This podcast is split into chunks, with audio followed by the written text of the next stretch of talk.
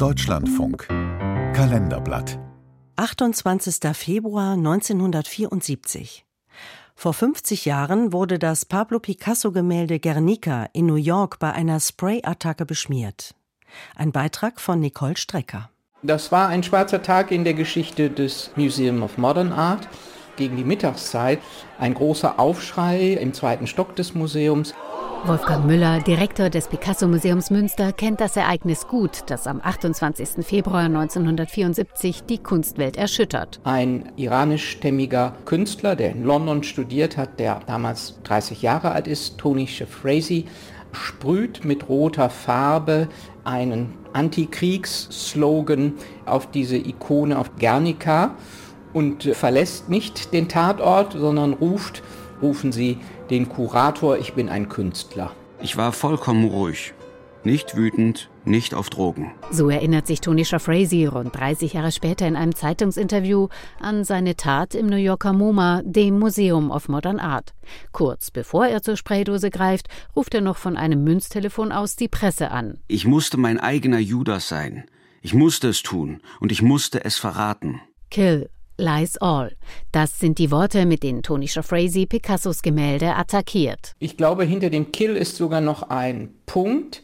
Also es ist ein wenig eine Verschlüsselung einer Antikriegsbotschaft, die sich auf den Vietnamkrieg bzw. auf seine juristischen Folgen bezieht. Shafrazy will einen Tabubruch begehen, wie der Vietnamkrieg aus seiner Sicht selbst einer ist. Dafür will er ein Bild verletzen, das wie kein anderes dieser Zeit einen Aufschrei gegen die Grausamkeit des Krieges symbolisiert. Picassos Guernica. Guernica ist ein großformatiges Bild, überlebensgroß. Es füllte genau die Wandfläche, die Picasso zur Verfügung hatte in seinem damaligen Pariser Atelier. Knapp acht Meter breit, dreieinhalb Meter hoch.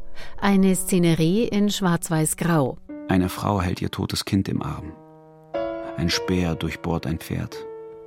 Flammen züngeln aus einem brennenden Haus. Ein brüllender Stier. Man sieht die Quelle der Zerstörung nicht, was es besonders subtil macht. Man sieht keine Bomben fallen, man sieht keine Kanonen, man sieht auch keine Gewehre. Mit seinem Bild reagiert Picasso auf die Bombardierung der spanischen Stadt Guernica am 26. April 1937 durch deutsche Kampfflugzeuge. In einer der raren Tonaufnahmen, die es von Picasso gibt, sagte er selbst über sein Bild.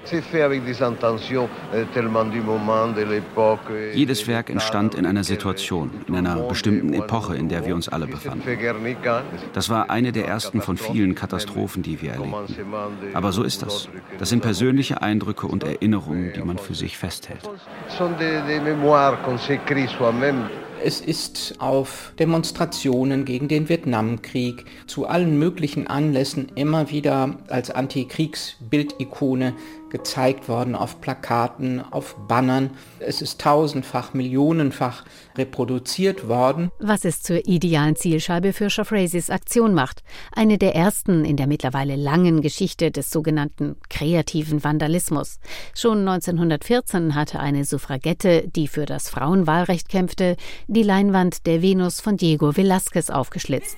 Heute sind es Klimaschützer, die mit Kartoffelbrei, Erbsenpüree, Farbe und aufgeklebten Fotos Gemälde von Van Gogh, Leonardo da Vinci oder Botticelli attackieren.